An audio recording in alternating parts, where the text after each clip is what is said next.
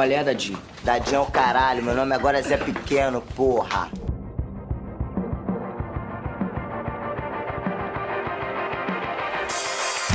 Vixe! É com essa homenagem que eu começo o podcast hoje.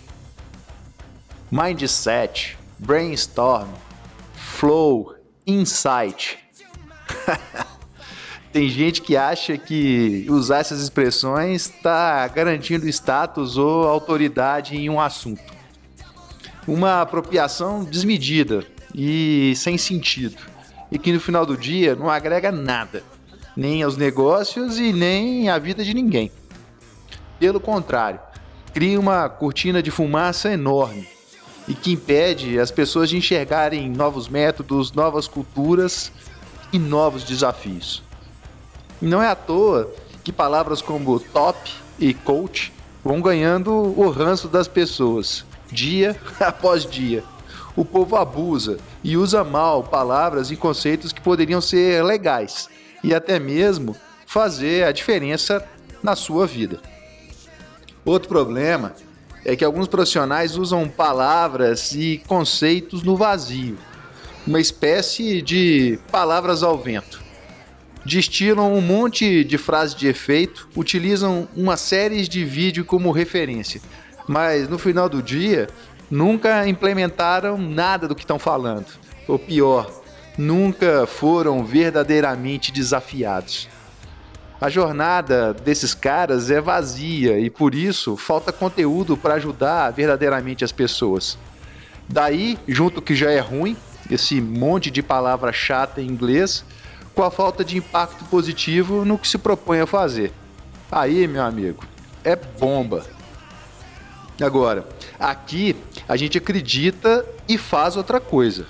Um processo de mentoria sério pode sim fazer a diferença nos negócios e na vida das pessoas. E nem é tão difícil de explicar o porquê.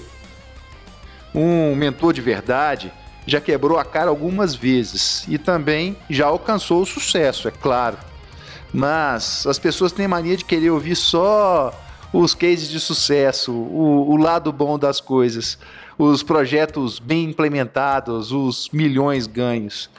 Mas o que não dá para esquecer, ou não dá para esconder, é que na maioria das vezes, para chegar no sucesso, essa turma já quebrou muito a cara e já sofreu um bocado, viu? E escutar essas histórias também é muito bom. E vou te falar, ajuda muito. Aprender com os erros também é importante. E todo mundo já sabe, errar faz parte do processo de aprendizagem. E por que não dizer da vitória? Então, não me vem com essa história de que errar não faz parte, viu? Isso me deixa puto. Eu já quebrei a cara sim, já errei muito. Putz, já bati é, muitas vezes cabeça. Mas também já acertei, já construí, já compartilhei e já ajudei. Isso foi foda. Isso foi a, a melhor parte da história.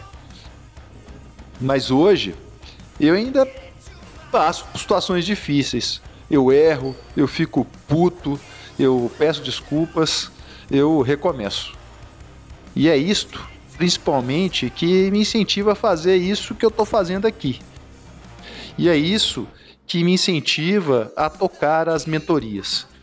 O mais importante, é, na minha opinião, não foi tudo que eu construí até aqui, mas o que eu aprendi. E principalmente o que eu estou a fim de compartilhar e ajudar. Afinal de contas, o processo de mentoria é relacionamento, é entrega. É acreditar que você pode, de verdade, ajudar a fazer a diferença na vida do outro. É cocriar, junto com o seu mentorado, um plano de ação baseado no que ele gosta e no que ele pode, aliado naquilo que eu vejo como possibilidades, dentro do que está acontecendo hoje e daquilo que é, claro, tendência para o futuro compartilhar, ajudar e crescer junto faz um bem danado. Porra, é a melhor coisa do mundo. Eu sinto um prazer enorme de ajudar as pessoas a crescerem e fico ainda mais feliz quando faço algo que tenho a certeza que está agregando. A responsabilidade de um mentor é gigante. A interferência de um conselho nosso pode afetar o desempenho e a produtividade dos nossos mentorados. Mas, na verdade, é isso que a gente quer, é isso que a gente espera: ajudar as pessoas a criarem futuros possíveis e desejáveis. E muito mais do que desejável, um futuro possível, alinhado com o que é a realidade de cada uma das pessoas que passam pelo programa. E é por isso que eu não estou aqui de brincadeira, jogando discurso e palavras fora. E aconselho que você não faça isso também com o seu trabalho, com a sua vida. Se a gente vai ter mais tempo daqui para frente para viver, conciliar as duas coisas de uma maneira positiva pode ser a chave para uma vida mais feliz.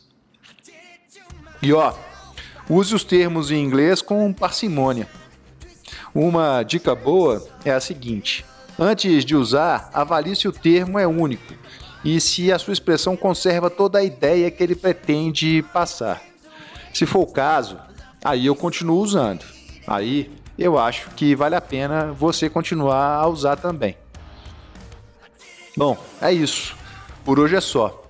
E para acabar, é, eu ouvi música? Sim, música.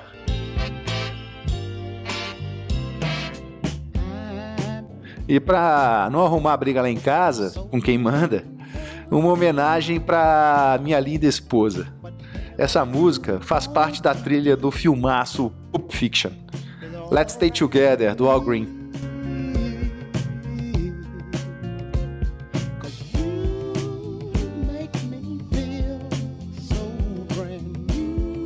Beijo pra vocês e até a próxima.